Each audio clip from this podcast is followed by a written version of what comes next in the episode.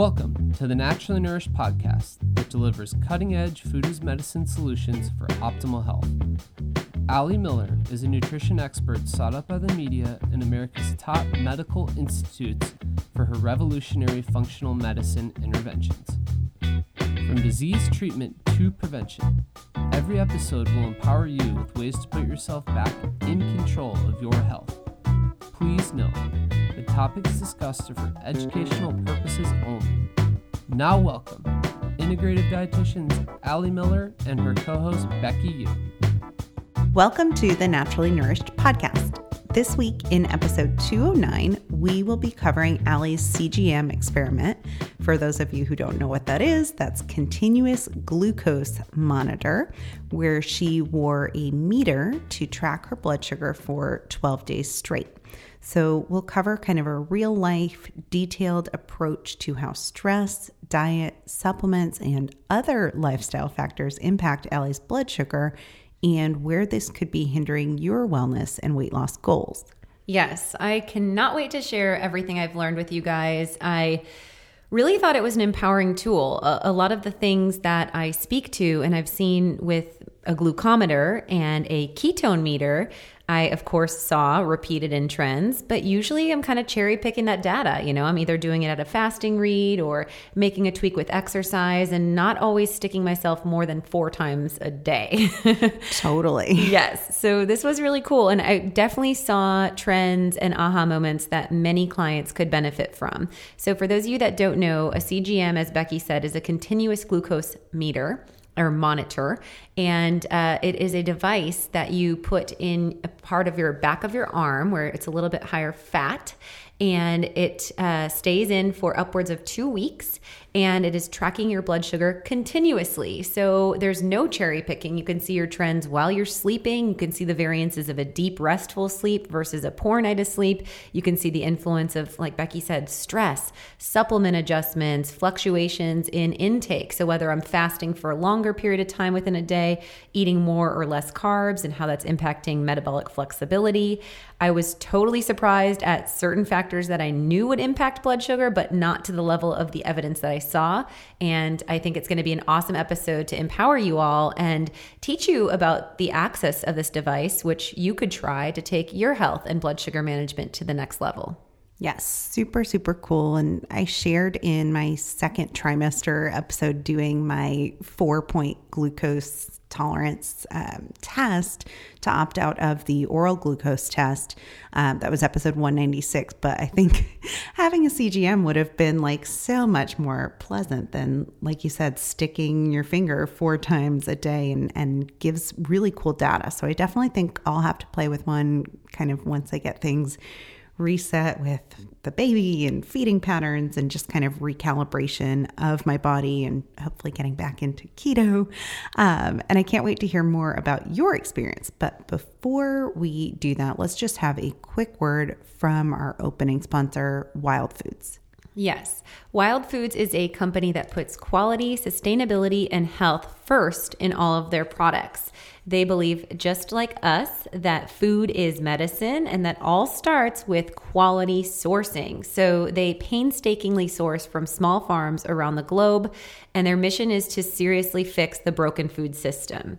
They have partnered with us to give you guys an exclusive discount when you use the code Ali Miller RD on your order over at wildfoods.co. That's .co, not .com. When you put in Ali Miller RD at checkout, you will save 12% off your order. And they offer everything from coffee to our favorite matcha to carefully selected hand harvested whole vanilla beans, which Becky has mused on in past episodes. Yes. It's changing our life because there's no alcohol taste. And so you can put the uh, just a pinch of that vanilla bean in your coffee with like a, I'm, I'm right now doing some raw um, cream from a local A2 dairy. And I'm just doing a pinch of that vanilla bean in there with some collagen. And it is next level amazing. So you're actually getting the antioxidants and that aromatic aromatic flavor profile. Uh, they also have wild cacao butter, which is an awesome dairy free fat. So if you're using a fat boosted fast and you don't do well with ghee or grass fed uh, dairy, then you could use the cacao butter wafers. And some people don't do well with the coconut oil. So that would be another coconut and dairy free option of fat and provides a nice, robust, kind of chocolatey flavor. I love all of their tea blends. One of my favorites is the Tai G, which is a green rooibos with ginger, lemongrass, and lime. Also, pretty obsessed with their Twilight Black tea. And as I've talked about in past episodes, teas are fantastic because they're going to provide a great boost of antioxidants compounds that are going to reduce inflammation in your body, enhance your immune system, as well as aid in body fat burn. And the last product I have to mention is their adaptogens. So they have mushroom blends, just like their tea blends by numerical order, a bunch of different profiles. So they have things like lion's mane on its own and reishi mushroom. They have chaga, but they have an awesome product that has raw cacao, raw maca, wild foraged turmeric, and then also the chaga and reishi mushroom extracts, and it's called Cocotropic. Uh, it's an awesome way to support cognitive enhancement as well as mood stability and relaxation. So you're providing that concentration and focus without that stressed and wired mode. Um, and it's the balance of the synergy of all of those compounds. So go on over and check out wildfoods.co. Check out all of their pantry staples, their food is medicine in the forms of teas, mushroom extracts, coffee, and so much more. And use the code Ali Miller RD at checkout to save 12% on your first order. I just used their Cocotropic blend in some popsicles that I made this weekend with Ooh. full fat coconut milk. They were delicious. That sounds amazing. Yep. Anywhere that you use cacao powder, I feel like it's a good sub. Yeah, for Or sure. Because. I thought it was shocking when I first tried it that you can't really taste the turmeric. Because Right. at first I was like, what? How's that going to play? And the funny thing is, I think maca itself tastes pretty gnarly. And so I love that this synergy with the mushrooms and the maca and the turmeric and the cacao, you get that robust cacao flavor, but you definitely can notice the difference in your mental health. Yes, totally. All right. So, first question on the topic of CGMs. And I think let's just get this one out of the way because I had this question and I'm sure a lot of other people do too. Did the CGM hurt to put on and how annoying was it to wear for that 12 days? Yeah, so I used a NutriSense CGM, and that's actually our sponsor for today's episode. So we'll talk more about the company in the middle of this episode.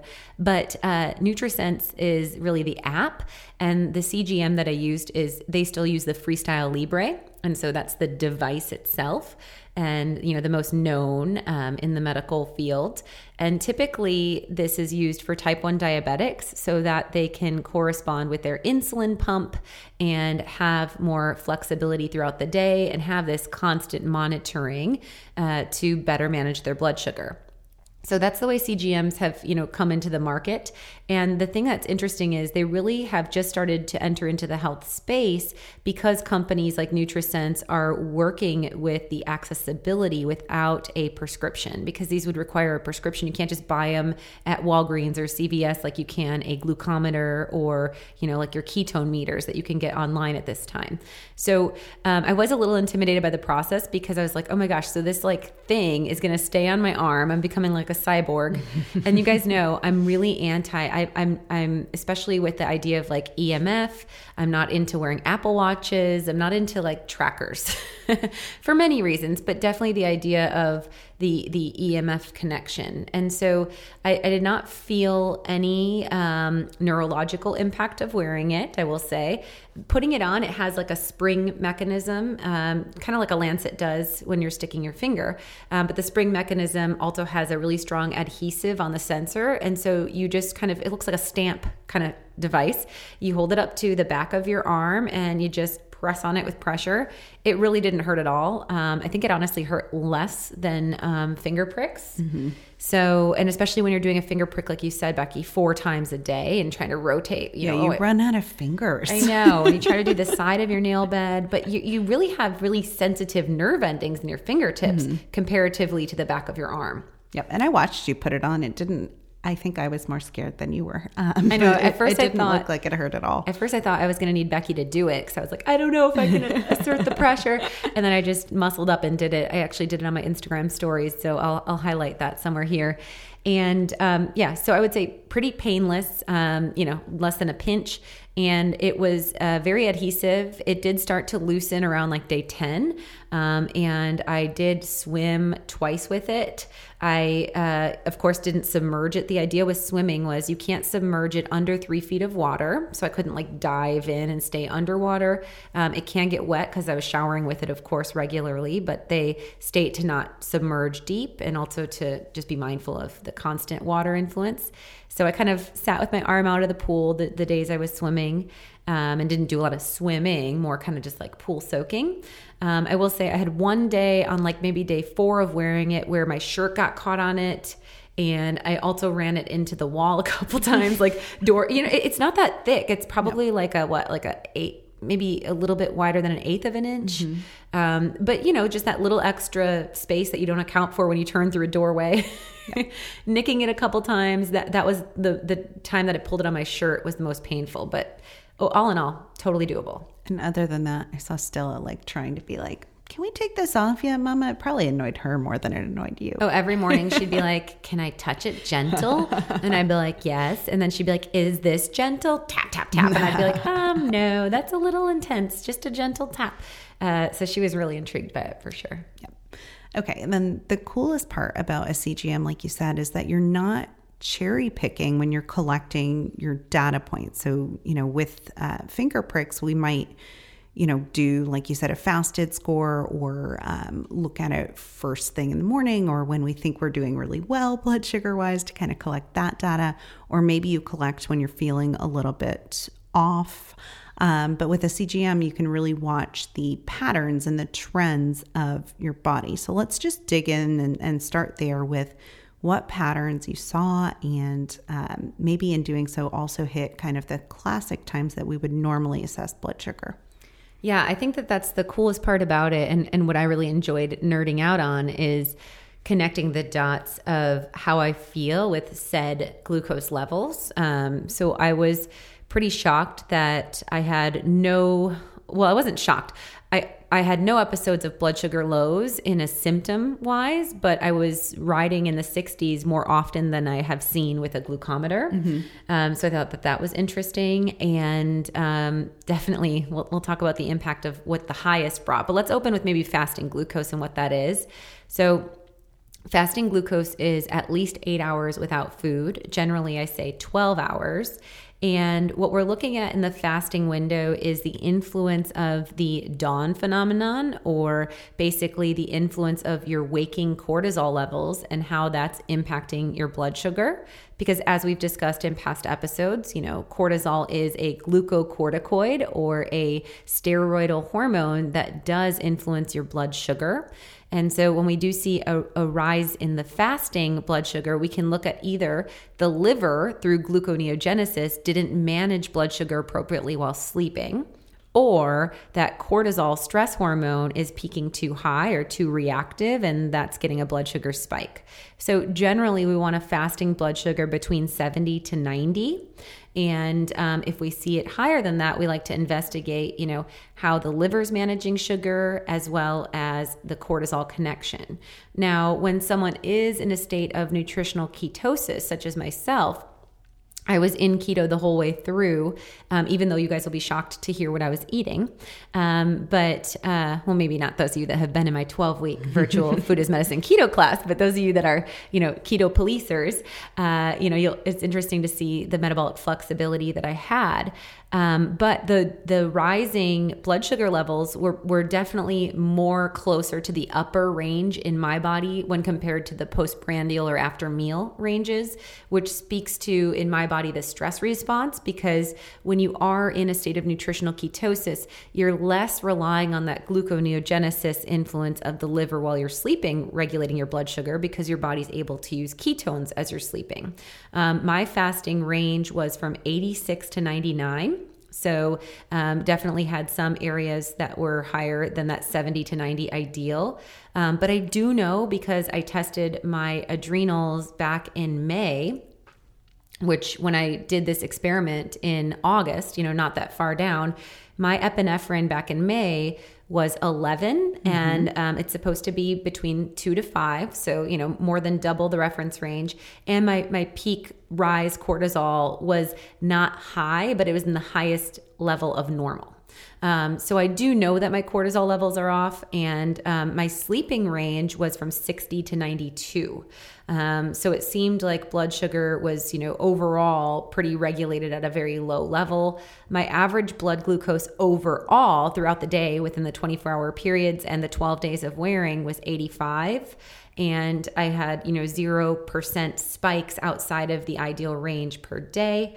Um, so because the, the tight range is 100, so I didn't have a, a, a fasting glucose above 100, um, which kept me at that 0% of spikes. Got it. And that's an area we often have to troubleshoot within our keto program is that fasting glucose being elevated and not seeing ketone production first thing in the morning. And, and we talk a lot about that dawn phenomenon with cortisol. Yes. And, you know, I have to be honest because I am a mama and with everything post pandemic, I believe of the 12 uh, mornings of where Stella was in our bed at least 10 of those, if not mm-hmm. 11. Um, and I do know that I sleep poor quality sleep, but it's just not something that I'm willing to deal with in the sense of like, you know, getting her out of my bed. I think the cost to benefit of having her body by me during this time of still questionable stress and changes in her emotions is is worth her being there. Um, but I could definitely see on the nights that I had poorer sleep that the blood sugar would respond accordingly. And um, I also saw when I, I did, I don't always take calm and clear at bed. And that's interesting. I always have been taking through February to date a sleep support at bed because the sleep support, each tablet has 1.5 milligrams of melatonin. It also has that skull cap and other traditional Chinese herbs, which are supportive against um, COVID. So I've been doing sleep support every night. I've been doing a scoop and a half of Relax and Regulate. But I did notice after day eight of my fasting blood sugar, I started to take two calm and clear at bed, and that phosphatidylserine in there did play a role with reducing my blood sugar fasted. So I definitely noticed that as an influential trend. Super interesting. And that's the cool thing about wearing one of these is that you can kind of tweak as you go and, and see what impacts it. Most definitely. Okay. And then what about um, what you noticed in terms of postprandial or after eating glucose values. Yes. So for the postprandial ranges, we really like these to be less than 140. Um, and after two to three hours of eating, you want to see them back to your pre meal value. Um, for a controlled diabetic, we say at the two hour window, we want them to be under uh, 140. But for a non diabetic, we want them to be in the two hour window under 120, but the one hour window they could be higher. Um, and so my postprandial value values were rated as excellent. Um, the highest postprandial read was 129, and that was at the one hour mark, not the two hour mark. And I will say, I was really playing as an experiment with where things were at. And I had a um, grass fed burger patty, no bun but I did have like a probably a full cup, at least two thirds cup of a mix of sweet potato and Yukon Gold potato fries, which is very unlikely. Um, you know, maybe I do that a couple times a year. And then um, I also had like eight to 10 ounces of a coffee milkshake, which was not at all um, low carb. You know, I think I, I would have at least hypothesized that that meal I had upwards of like 80 to 90 grams of carbs. Um, so I really wanted to see how my body responded, almost like a glucose tolerance test, and was happy to see that that postprandial was there most of my meals um, really very rarely went over 110 in the blood sugar, even at that one hour mark, which means the two hour mark was back well in the 90s. Yes, and I know that's definitely not a typical day. So definitely pushing, I just wanted to pushing see. your limits. And I think you were carb cycling at the same time. So I was. Yeah. And usually my carb cycling is super clean paleo, but I hadn't seen any influx other than stress, which we'll get to in a moment. And so I was like, um, let's let's give it a try, yep. Brady. and so we did it. He was like, shocked. Who is this one? I know. He was like, yeah, we were literally like laying in bed sipping a milkshake and he's like, um, are you okay?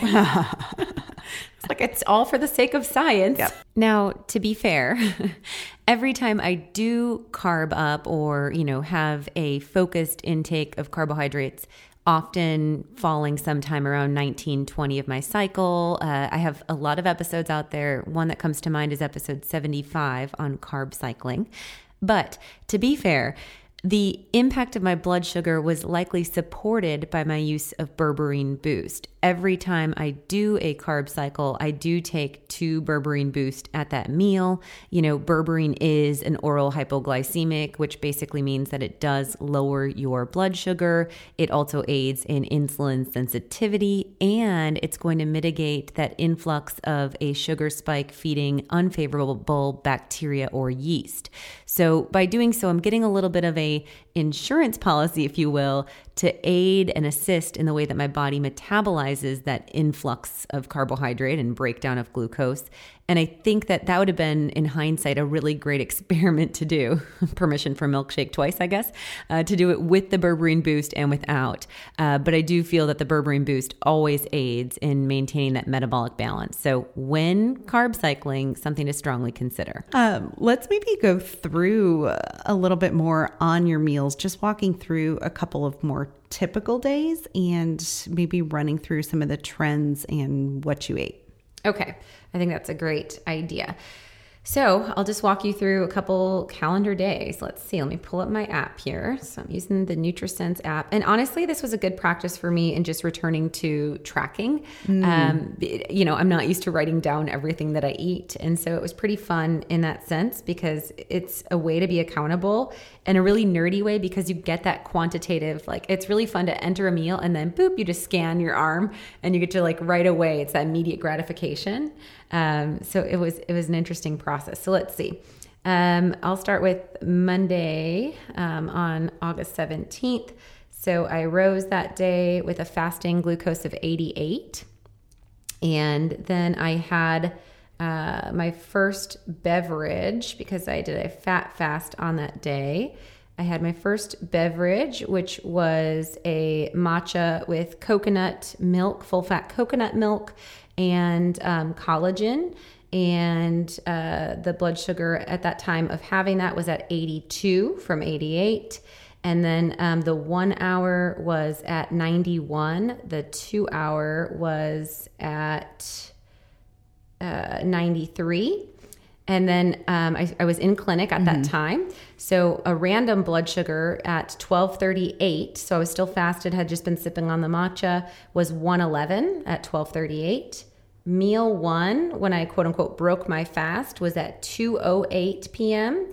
And my blood sugar at the time of having that meal was at 91. And the meal was, let me give it to you.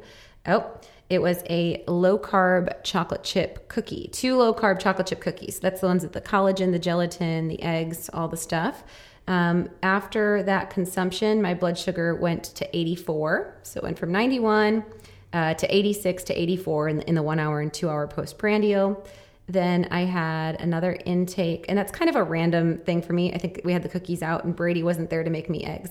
that's what happened. So it's like, okay, I'm in clinic. I'll just grab this. Um, then I had on that day a uh, dinner of uh, shredded rotisserie chicken on a siete tortilla. So it's an almond flour tortilla with greens, microgreens on top, roasted cauliflower, and avocado. My blood sugar at the time of consumption was 91. Oh, and I also had a glass of wine with that. The blood sugar was at 91, and that was at 6 p.m. Then it went to 94. And then at 8 p.m., it was at 100. And the rest of that evening, I, let's see, I had one second glass of wine at 8.30 and the blood sugar was at 94 and then um, probably contributed to my stress mellow out uh, because then I went from 86 and just hung in the 70s and uh, hit 75 at 11:55 p.m. and then that takes me into the next day. Um, overall, I would say the interesting trend is from 8 p.m. onward is when my blood sugar is the most mellow, mm-hmm. which to me corresponds absolutely with stress. Um, I always am seeing the highest impact with my clinic time of the day. So, for instance, the following day, um, I woke up with a fasted blood sugar of, let's see here. Yeah, super interesting. It was that fasting window after your coffee. You were mellow, and then you went 111? into clinic and kind of pushed the fast a little long and, and started to trend upward. Yeah, yeah. So I, fa- I woke up with a fasting blood sugar of 96 the following day. Uh, let's see. And then my first uh, intake was yogurt, uh, full fat Greek yogurt with berries and hemp seeds. And that was at 1245, a little earlier than I usually. And that morning I just had water. Uh, and then uh, the blood sugar was at 60 at that time. Uh, it went up to 85 from the consumption of the berries and the yogurt, and that was the two hour postprandial. Then the middle of that day was pretty mellow. I had the dinner meal was pork, uh, butternut squash, acorn squash, tomatoes, cucumbers, greens, a little salad, but two different roasted um, starchy squashes. And I had a total of a cup of combined the two squashes. Um, and I had also two glasses of wine on that night. I didn't want to make any lifestyle changes, so that was a dinner with you guys, actually. Oh, yeah. dinner with friends. Um, and let's see here. So that was my blood sugar at the time of consumption was 87. The one hour postprandial went to 109, um, but then the two hour postprandial was back down to 82. So, getting total non-diabetic reads when I'm uh, going up with that, you know, one cup of, of starchy carbs. And um, that evening, I hit uh, 73, and that kind of ranged from 73 to it looks like 87 um, throughout that evening. And I had a couple dips down into the 60s. Um, I think that probably gives people enough of a snapshot. Anything else, Becky? No, I think pretty cool to see, you know, how metabolically flexible you are for sure, especially with like that cup of, of starch, which, you know, isn't always your typical, like you said, you were trying to push it a little bit on some of those days. Um, and super cool to see also that wine probably, if anything, had a favorable Maybe. impact. I mean, I think that. I think that actually I did a low carb marg once in there, and I think that that actually did lower my blood sugar. Not not like a dynamic dip drop, but it did lower the blood sugar level. Um, whereas wine just kind of seemed to not influence. Um, I didn't notice a variance in my sleep patterns, for instance, um, but I didn't have over two glasses of wine. Mm-hmm. So I think if I had abused wine intake, I'd probably have a, a dynamic blood sugar crash Yeah. and then a compensating blood sugar spike. Um, but you know, this was like a meal while preparing, uh, excuse me, a glass while preparing the meal and then a glass after. Exactly. Um, it is important always to note, of course, with alcohol and ketosis that when you consume alcohol, of course, the liver prioritizes detoxification. And so then the liver is not as efficient as converting fat into fuel. So ketone production can get hindered. And then you can have that gluconeogenesis or that blood sugar response if your blood sugar does go low and you don't have presence of those ketones as fuel. So there can be some of that influence for sure to be mindful of. Now, with alcohol consumption, anytime I'm having over a glass of wine, which I guess per this period of time, it looks like most of the times, like I said, this is real life, not filtering it. Um, I added it to my goal, so we will do some alcohol free evenings for sure and be weaning down on the wine. But anytime I'm going to have over a glass of anything, I'm going to take a Reset, Restore, Renew detox pack at bed. And, you know, this is going to support that phase two encapsulation excretion. It supports the function of the liver and the kidneys. And so it is going to aid in that filtration process to reduce the insult, if you will, of the alcohol or the toxic impact of the alcohol. And then downstream, that does aid in supporting maintenance of ketosis, you know, not having that blood sugar liver dance of that glycemic spike or crash when the liver is distracted with the detox process. So I do find the Reset, Restore, Renew detox packs to be a great tool to help to offset that alcohol consumption and the metabolic influence. Um, I want to share one more day because this is the one that really had a high resonation with me um, and where I went the highest. So this was the 20th of August, and I woke up with a fasted blood sugar of 93. Um, let's see, I had fat fueled cold brew uh, where I just put heavy whipping cream in my cold brew, and my blood sugar was at 87 at that time. Postprandial of that kind of hung into the 90s as clinic started. And then my meal one on that day was two eggs, one siete tortilla, half an avocado, and hot sauce. And my blood sugar was at 90 at that time. That was at 11:34 a.m. Then I went two hours postprandial to 95, so a one point variance. And I didn't peak in between. The one hour was actually from the 92 to 94, and then it hit 95. So really no in- influx, I would say. Then I cascaded down during my part of my clinic day, uh, like in the high 80s down to 82. And at that time, I had a matcha latte. I could feel epinephrine on that day. And so I told Brady, I messaged him and I was like, Can you make me a midday matcha? Because um, I wanted a little bit more L theanine to help to kind of mellow out my hustle. I have notes that say matcha latte, stressful day in clinic, crunching, feeling epinephrine surge. And so it's interesting because right when he made me that, I was at a blood sugar of 81.5. And then it went up to 143. And I know that that did not have to do with the matcha consumption, that it had to do with the stress response because that was already happening. And I had that same composition of that matcha with negligible impact on my blood sugar. So I went up to 143 at 445. I had just crushed and fin- finalized my chart notes. Um, I see clients from 8 a.m. until like 3 p.m. And so that 445, I know that I just finished clinic. And then I made a note that I exercised. I said walking at 350, phone call with friend. Um, and then I have noted at 440 started talking about pandemic. Mm. and my blood sugar was the highest at uh, 445. So I think that I kind of busted out of clinic and phoned a friend to like process that stress and um, I was also physiologically moving my body. But I have been walking at other times where walking just lowered or maintained my blood sugar. So I really think that that was that epinephrine surge.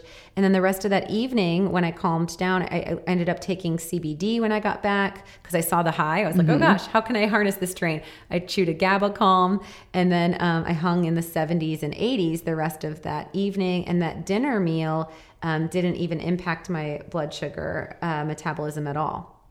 Super interesting that that was that the highest number that you got the entire the entire time that 143? Yeah, one, okay. 143. And then I got another one at like 140 or 141. Okay. Mm-hmm. That it was more stress related and, and definitely not food related at all. Even when I had the milkshake and the french fries. oh my gosh. no, it was, and, and again, I don't take that as permission slip because I will say right. like that following day, I mean, my, my, my bowel movement wasn't ideal mm-hmm. and I mm-hmm. felt bloated and um, you know, I, I didn't feel as awesome as when I eat optimal, clean paleo keto. But it's just so remarkable to see because I talk about the impact of blood sugar um, and stress connection. But seeing that, like, I don't think that that would be a time that I would during the day be like, oh, I'm going to check my glucose levels. Mm-hmm. Um, and I can physiologically, the two highs that went over the thir- 130s, again, the highest pre, aside from stress was 129 with that milkshake and french fry episode and then aside from that i had a 143 and a 140 and those were only from mental stress so interesting so like eating french fries and a milkshake in a relaxed state you know right in bed um, and hanging out chilling with your husband totally different response Yes. yes. Um, let's talk a little bit on just glycemic variability or kind of swings in your glucose and what you saw in that area. Yeah. So that's something that I think is really easy to regulate when you are making ketones because again you're not dealing with this on off of blood sugar dumping when you are fasting and not eating and so they give this standard deviation within the NutriSense meter.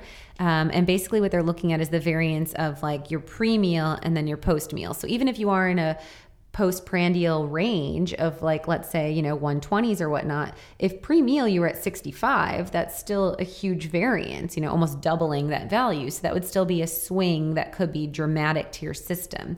Um, so they state that the standard deviation should be less than 20 to be good less than 14 to be ideal. And so when i went into my overall analytics my standard deviation was scored at 14 which is in that ideal range and 100% again if the blood sugar levels were in the ideal range with zero spikes per day. super interesting. So, not a lot of variation. Again, and although I would pick up those spikes at the 140, you know, three and the 141 or whatever, give a couple points here or there as being out of the range concerning, but um, they didn't pick up on that. Okay, so very cool. Um, beyond fasting, blood sugar, post meal, and kind of the variability, obviously, we talked about the stress trend as kind of the biggest thing. Any other aha moments or um, things that you did to kind of rein things in when you started to notice that impact?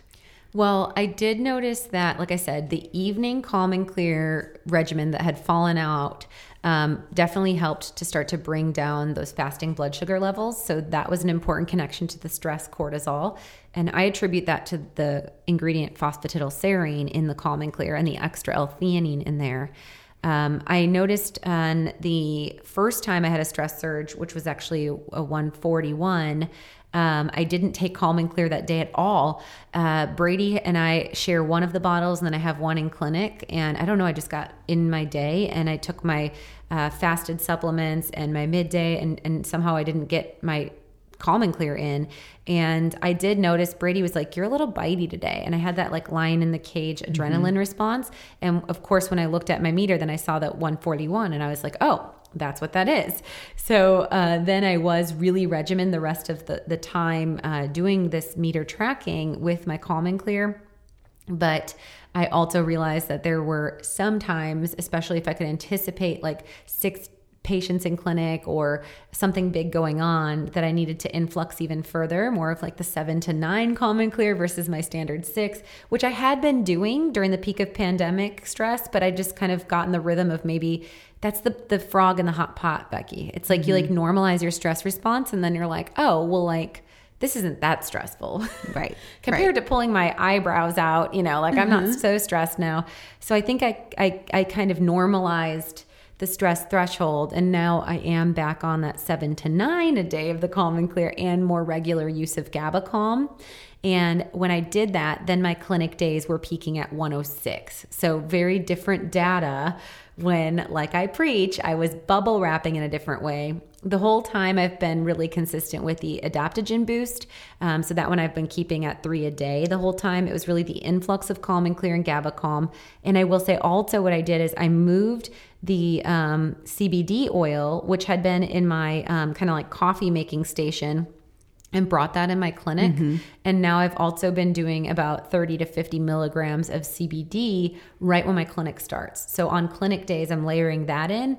And when I started doing that in conjunction with the GABA Calm and the Calm and Clear, then my peaks were like a 35 point variance, which is very significant. Totally. So even you need a reminder sometimes on on some of these tools, if you will, and I think putting them in front of you on your desk is is a lot of you know a lot of that battle is just having it right there where there's no excuse not to take them.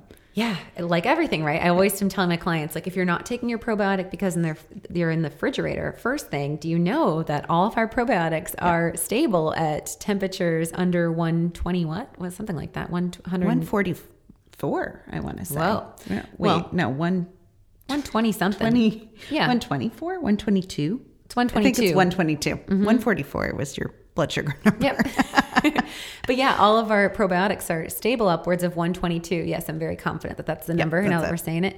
And um, so I'm always saying, oh no, like you have to just take your probiotic and put it on your vanity mm-hmm. for consistency. And so it's the same thing about anything. If it's a stress responding formula and it's in your office, uh, it's not in your office and you work in your office with your door closed and you know that you're not going to pause for self-care to go into your bedroom to grab that, you need to put an extra bottle in your office or put a pill pack or um, you know a dish that you put out with some of those formulas to keep you on track. Totally, removing the barrier. yes. yep. Yes. Um, let's take a quick pause for a very timely word from our sponsor for this episode, NutriSense. Yes. So, uh, NutriSense provides, of course, continuous glucose monitor programs that provide you with real time glucose data. Every sensor lasts 14 days, and they provide you a app that you can use on your phone that helps you to combine and visualize your glucose data with your daily activities, as I'm mentioning. So you get to look at these really cool trends and graphs that can influence your impact of sleep, stress, exercise, and food. And they have a really really cool, engaging team that provides personalized recommendations on how you can improve your health. So, NutriSense completely takes out the guesswork from the equation since you get to see your personalized response to food, stress, exercise, sleep instead of a generic recommendation.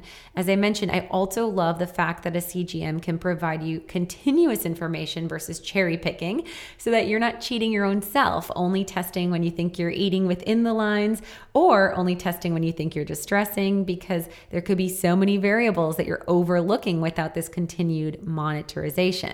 Uh, you can purchase the CGM by visiting nutrisense.io. So that's N U T R I S E N S E.io. That's the website URL that you will go to. And there's several di- different options that you can select based on the time commitment. You can use the code ALIRD, so that's just A L I R D, and this will give you $30 off a monthly subscription plan. And this is a great way for you to see with accountability how you can get your first level of information, then make some tweaks and adjustments, and do it again and see if your modifications have resolved clinical outcomes. Super cool. And let's talk maybe about how NutriSense kind of cuts out the the middleman and some of the work that you would have to do otherwise, because I know getting a CGM otherwise would require a prescription. Most definitely. So that's what's a really cool workaround. Um, you are able to do direct to consumer uh, by you going over to Nutrisense.io, and you don't have to get a prescription from your doctor. They actually take care of all that work for you. So they actually fill a script for you, fill that at, you know, a pharmacy and then direct ship that. So it's just like you're buying something as easy as a purchase on Amazon. um, it's really awesome. And then it gives you that medical autonomy of your information um, that you're able to use to best support your wellness goals. So yeah, it, it basically takes out the middleman and is like a direct to consumer purchase, no drama, no need for a diagnosis, and um, really st- streamlines the process to empower you with information of how your blood sugar levels are controlled by your lifestyle. So I encourage you guys check it out. Go over to Nutrisense.io and use the code ALIRD on their website when you check out to get that discount. So cool. And there's so many clients that I'm thinking of right now that I feel like this could benefit. So I'm super excited to have this tool at our fingertips. Yes. Um, all right. So beyond putting it on and then tracking in your app, let's dig in a little bit more on just kind of the process and how you actually use it, how often you have to scan. Yes. So um, they do collect every 15 minutes of increments information on your CGM device, and they'll capture the last eight hours of data. So it's recommended that you, you know, at least physically scan the device every eight hours. So, like, first thing at rise is a good ritual to scan, and then sometime in the middle of your afternoon, and then scanning again at bed. Um, I will say that there were some times that I did have a downtime um, if I was in bed for more than eight hours, which ain't no shame in that game. Um, I was proud of myself if that happened. Um, so, you know, I would scan sometimes at maybe like, let's say 1045. And then if I didn't uh, get up until you know, I guess that that would expel at like a 3 a.m. window. Where am I? 11, 12, 1, 2, 3, 4, 5, 6 a.m. And if I stayed in bed until 7:45, I would have a little hour and 45 minute dip where there just wouldn't be data collected. Um, so you know that's something to be mindful of. They recommend scanning before um, any dynamic times as well, like every time you eat a meal. I probably scanned on average like six times a day. Mm-hmm. And so I tried to, once I saw that there was that down window, I tried to really make sure my true before falling asleep. So, not like plugging my phone in. I try to keep my phone away from my nightstand um, just because of the idea of both removing an EMF device that's pulling Wi Fi signal, but also the idea of the temptation of scrolling and sure. screening late at yep. night. Um, but I did make that habit change for best use of the meter where I was really scanning like before I'd actually fall asleep. And then that'd catch like that 1145 or, or you know, 12 a.m. kind of Okay. And that's something you could, you know, set alarms for yourself if that sounds like it would be difficult to do. But I think at least at first having this, it's it's enough. You want the data that it's, you're interested to, yeah, like to I, scan it. Like I said, I was scanning sometimes like eight times a day, like bloop, even though, you know, I, I, was like, well, maybe it'll just be more accurate if I'm updating it again. Um, and it is, it's like you want the real time data of like, oh, I'm eating this this breakfast taco on the almond flour tortilla. How is that? And oh, I'm going to go for a walk. I'm going to scan before and after mm-hmm. my walk. Um, so although it is continuously tracking, it is nice to kind of get that like re-updated scan marker, and then that's usually a time that you're entering a data point um, of either noting like an exercise or no. So you kind of have your hand in your, your phone in your hand anyway, and so you just kind of swoop it over. And it's way easier than finger sticking oh, yeah. at all those times of curiosity. Yeah, you have to go and get the little lancet thing and bust yeah. all of that out, and then you're bleeding. Build so up your fun. courage. Yep, exactly, exactly. Oh my gosh. Um, and then what about the actual process of entering the data? So is it just kind of a freestyle journal entry? Or would it be more akin to like a MyFitnessPal where you're selecting types of foods? Oh, yeah, that's a great question. So they have sections when you go into add, there's like a plus button. And so you can push scan, and then that, that's what um, activates your sensor to scan. Uh, there's meal, activity, note, measurement, and message. Um, and so you can, you know, message the company actually and their dietitian on staff if you're like, what's going on here? What could this be? And then they can help you troubleshoot, which cool. is pretty cool. Okay. Yeah. And then activity, like you can choose exercise type, you can make notes on it. So I would select, let's say, walking, but then I might note had high stress day at clinic so i could have a variable from walking without noting the stress maybe on a sunday or something like that. Um, and then the meal yeah you can select actually totally app style by adding ingredients. Um, i ended up just typing in and doing a description but sometimes you can also add a picture of your mm-hmm. meal so that's pretty cool too. So you can add plus and take a, a picture with your camera on your phone and that will really help you if you're dealing with blood sugar dysregulation and postprandial then you could really nerd out on your macros Cool. Okay, so safe to say, um, biggest trend for you was stress, like we've harped on. Wah, um, wah. we knew that. We knew that was going to happen. Um, but even then, your average blood glucose overall was 85, 0% spikes in a day. Um, so I think that speaks to some really solid resilience and, and really good management overall of blood glucose. Um, what are you taking away from this experience that you're going to build in? I know you mentioned the Calm and Clear and GABA Calm is kind of a more, you know, uh, front and center tool, but what else will you be taking away? What else are you implementing? Yeah. So, um, you know, just really ensuring that I'm tight on all my stress support formulas, which again, you know, the relax and regulate. Um, instead of doing the 1.5 scoops, getting a little bit more aggressive into the two scoop world, especially if I anticipate um, like a higher stressful sleep night um, of like a, a, early call in the morning or a big meeting or something like that. So I'm being a little bit more liberal there. Like I said, I shifted instead of six a day, I'm at the seven to nine, still the calm and clear. So I said, okay to myself, keep going. Um, and then I also have been really consistent this whole time through with the BioC Plus. And um, as I mentioned earlier in prior podcasts, I removed the um, adrenal support when I saw that my cortisol was at mm-hmm. a adrenal stage zero and my epinephrine was off the charts. So you have to also watch what am I using as a stimulant and where I can pull back there. And I also had a big aha that I am committing to uh, three days a week. I got really on the cold brew train, Becky. This I was about to ask. It happens every summer. We just had some this morning. I know.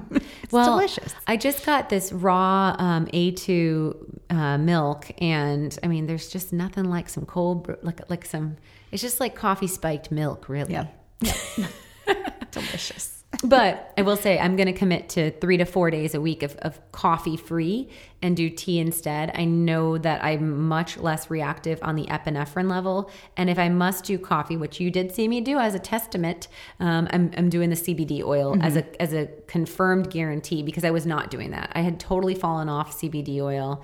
And now anytime I have coffee, I'm definitely using, like I said, 30 to 50 milligrams um, to ensure that I'm mitigating that fight or flight stress response. Um, I also have been playing a little bit with my probiotics. And so I've been doing targeted strength and rebuild spectrum ongoing for like ever. And now I'm pulling back the rebuild spectrum to every other day and keeping the targeted strength daily. And that's been feeling really good in my enteric nervous system. Um, so, you know, sometimes we over probiotic and sometimes we have to pulse back there a little bit. And I think lifestyle wise, I've really been focusing on trying to harness with the continued movement. Um, it's gotten so hot in Texas that we are in like our hibernation mode. We've hit triple digits in mm-hmm. August, and you know this will be coming out later. So hopefully by the time this releases, I'm walking again my everyday 10,000 steps. But I will say, to be frank, um, there were some days within my CGM experiment that I was only walking like 2,000 steps. So it was just like passive. Um, and maybe just like with Stella on her bicycle, three blocks, and then just walking in my house doing stairs and laundry and such. Um, so that's another goal that I'm setting is getting my walking back up to an average of 10,000 steps a day because I know it's not just the physical activity of getting the glucose into my muscle, it's actually the parasympathetic regulation function of my body feeling safe and getting that kind of rhythmic foot pattern on the pavement, um, allowing my breath patterns to release. And um, I've been really consistent with the yoga and dance. And I think that's the thing that's keeping me knit together, yep. thank God. Uh, but the walking is one that I want to commit to. And we, we, we're on a good run where I had been doing more green space walking. Like if I was going to do it, I was going to go to Zilker Park or, um, you know, walk around Barton Springs or something like that. And that feels also more parasympathetic, like bathing in nature mm-hmm. and getting that grounding effect as well. And so I really want to commit to that. Um, and then the last thing I'll say in the mental space is affirmations. Um, so I've been having so much fun with Stella. Stella's really into playing school recently. So when she gets out of school, then she wants to play school.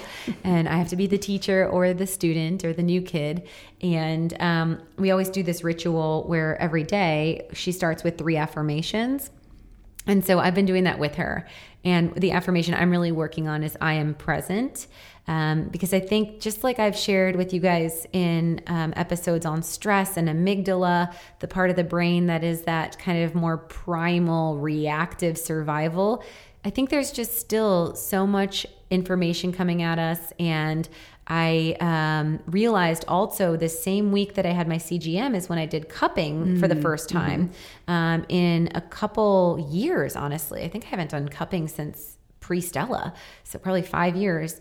And um, the acupuncturist, when she did cupping on me, demonstrated two areas that were highly had a lot of petechiae or a lot of um, held up, you know. Um, a demonstration of stagnation in the lymph and needing oxygenation in the blood. And um, I had stopped seeing my chiropractor because he was mandating masking. And I have not been to the chiropractor since that mandate started in, I think, May or June. So I think that there definitely was some stress that wasn't being released from meridians or neurological system or some of that physiological impact, and that that definitely is playing a role. And so it's good to see this information in tangible quantitative data so that I have that accountability of getting my stress system back bubble wrapped. And um, I'm really applying affirmations with Stella as a proactive measure. And one that I'm working on is I am present. I just mentioned that. Um, so, really, in all of the methods and sense, and even Brady and I, we are working on phone free time because we're just having these, mm. again, like where it's like, you know, 6 p.m. And, and Stella's playing and we're just both like scrolling on our news feed. And it's like, no, we need to go plug our phones in and be present. We need to be connected as a family. We need to reintegrate because this will get us into that parasympathetic, restful state. Um, with the cupping, I saw that, uh, or what Cass, who's the acupuncturist, told me is that the two areas that were highest concern were my emotional heart, not my physiological heart, but my emotional heart and my emotional liver. And the emotional heart holds anxiety and it holds worry or concern for others, or one could say heartbreak, emotional heartbreak, and willingness to do anything to fix and um, then the liver, which was the secondary impacted area, um, was my emotional liver where you hold anger. And again, at the time of this recording, this is a timestamp where back to school guidelines are going. And I, I really feel like for those of you that have kids and know Frozen 2, the best way to describe where I feel emotionally is like Elsa trying to harness the ice horse. Like I'm like throwing my hair back in that braid and like running into the waves and crashing and falling and yep, doing it again. Getting knocked down. yeah, getting yeah. knocked down and thrown back and throwing back. And so it totally all resonated. And I think it was really cool to see both the CGM and the cupping in this same, you know, two week window of experience because it's helped me to take pause and recalibrate on an emotional, energetic level, as well as a, a, physiological and mental commitment to myself and wellness. Yes, such a good kind of reminder to walk the walk. And, and you know, these are all tools that I'm sh- sure that, you know, we've been sharing on the podcast and sharing in clinic with clients dealing with this stuff, but sometimes we need a little reminder or kind of kick in the pants to do it ourselves. Yeah, yep. yep. Nothing like that objective data. Yep, exactly. exactly. It's like these things don't lie. Um, yes, yes, yeah. Um, let's talk maybe a little bit more on uh, Beyond Trends, just functionality with the meter. So we talked about kind of how it works, wasn't too painful. Um, what about any trends of like needing to recalibrate it? I know it takes a little time in the beginning to yeah. calibrate. Let's talk about accuracy. Yeah, yeah. So, you know, CGMs um, and finger prick devices have the FDA clearance to have a 15% variation from what you would receive from a true full blood draw of a glucose, serum draw of glucose, which is the most accurate. Um, so, what you can do is look at a serum glucose level to calibrate or a glucometer. Um, and so I did uh, have a, a, glucometer where I ran uh, blood tests on my finger prick three of them in the first 24 or excuse me first 48 hours of, of wearage because it takes 24 hours for the meter to calibrate and so in that first 48 hours um, i did have to do a meter adjustment to get that back on track um, consistently looking at my glucometer so i definitely recommend if you're investing in this that you do track with your glucometer and then you can just go into the settings and recalibrate that and then you can do another troubleshoot glucose test to ensure that it is on track like the following day. And I did that, and then it seemed very consistent throughout the rest of the time.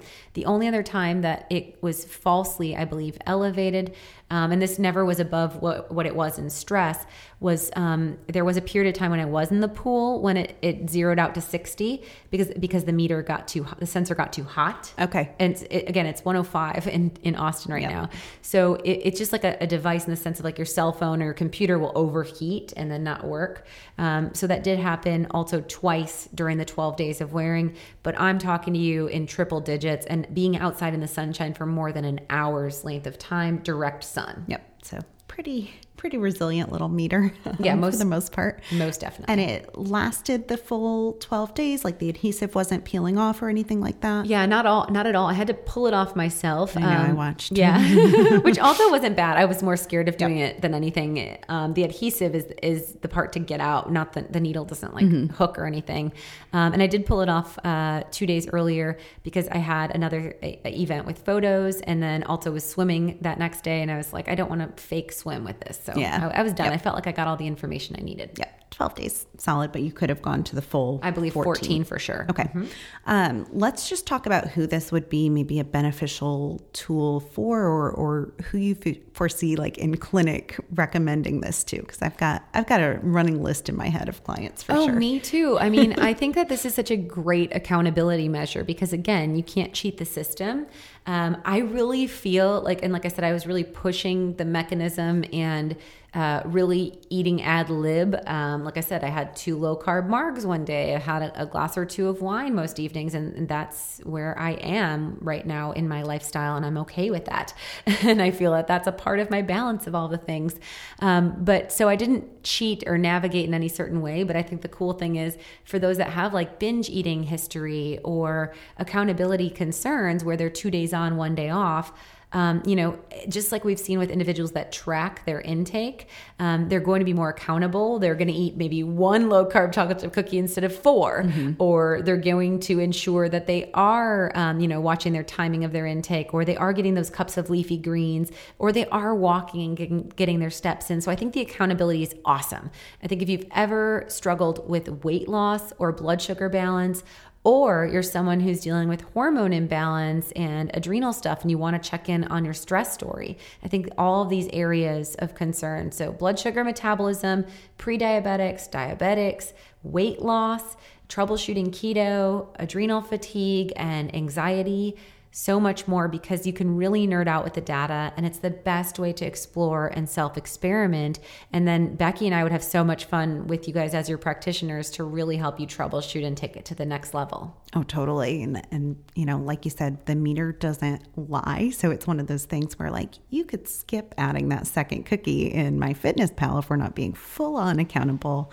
Um, but this really shows you that variation and also shows you areas, even within that two weeks, that you could tweak and make adjustments and see how you're, you know, do a couple days no supplements and then layer on your stress support um, and do a carb cycle within that and really play and kind of see what your variations look like. Yeah, I think that it's a great way to get that N equals one individualized approach. And, you know, that's what we really preach with our keto program and the idea of metabolic flexibility this idea that everyone is completely biochemically unique. Um, we want to figure out and troubleshoot your Achilles heel, which mine is clearly still stress and anxiety, and I think it will be forever. Um, but it would be interesting to see, you know, how bad it could get if I wasn't doing all these things. And I'm not going to do that to my body at this time. I, I would probably unravel and no, not be safe no, for no. human consumption. But, um, you know, I, I truly and strongly believe that when I was able to mitigate and then during the clinic days only saw the 106, that I just need to give myself more permission to be more proactive and bubble wrap, just like I do for all of my clients. So, really cool connections there. If you guys want to learn more about blood sugar metabolism, nutritional ketosis, metabolic flexibility, the stress blood sugar connection, keto for hormones, and so much more, this is the final opportunity that y'all have to join our 12 week Food is Medicine virtual keto class. This is the archived version, so it is 20% off. But if you sign up today or anytime this week and you're listening to this at live time when this releases early October, you do get the class materials through December 2nd. And all of them are released now, and you will still be catching my second live um, Q&A, which helps you to navigate the materials. So go on over to alimillerrd.com, check that out, backslash ketosis hyphen class. We'd love to have you join us this round. Otherwise, we'll see you live in the new year. And as always, um, if you enjoyed this episode of the Naturally Nourished podcast, go on over to wherever you're listening, leave us a five star review Share this episode with a family member or a friend that you think would benefit. And we appreciate you guys navigating your journey with us as one of your resources. Thank you for listening to the Naturally Nourished podcast. Visit our blog at alimillerrd.com for recipes, wellness tips, and food as medicine meal plans. Connect with Ali and Becky at Ali Miller RD on Instagram, Twitter, and Facebook. Until next time, stay nourished and be well.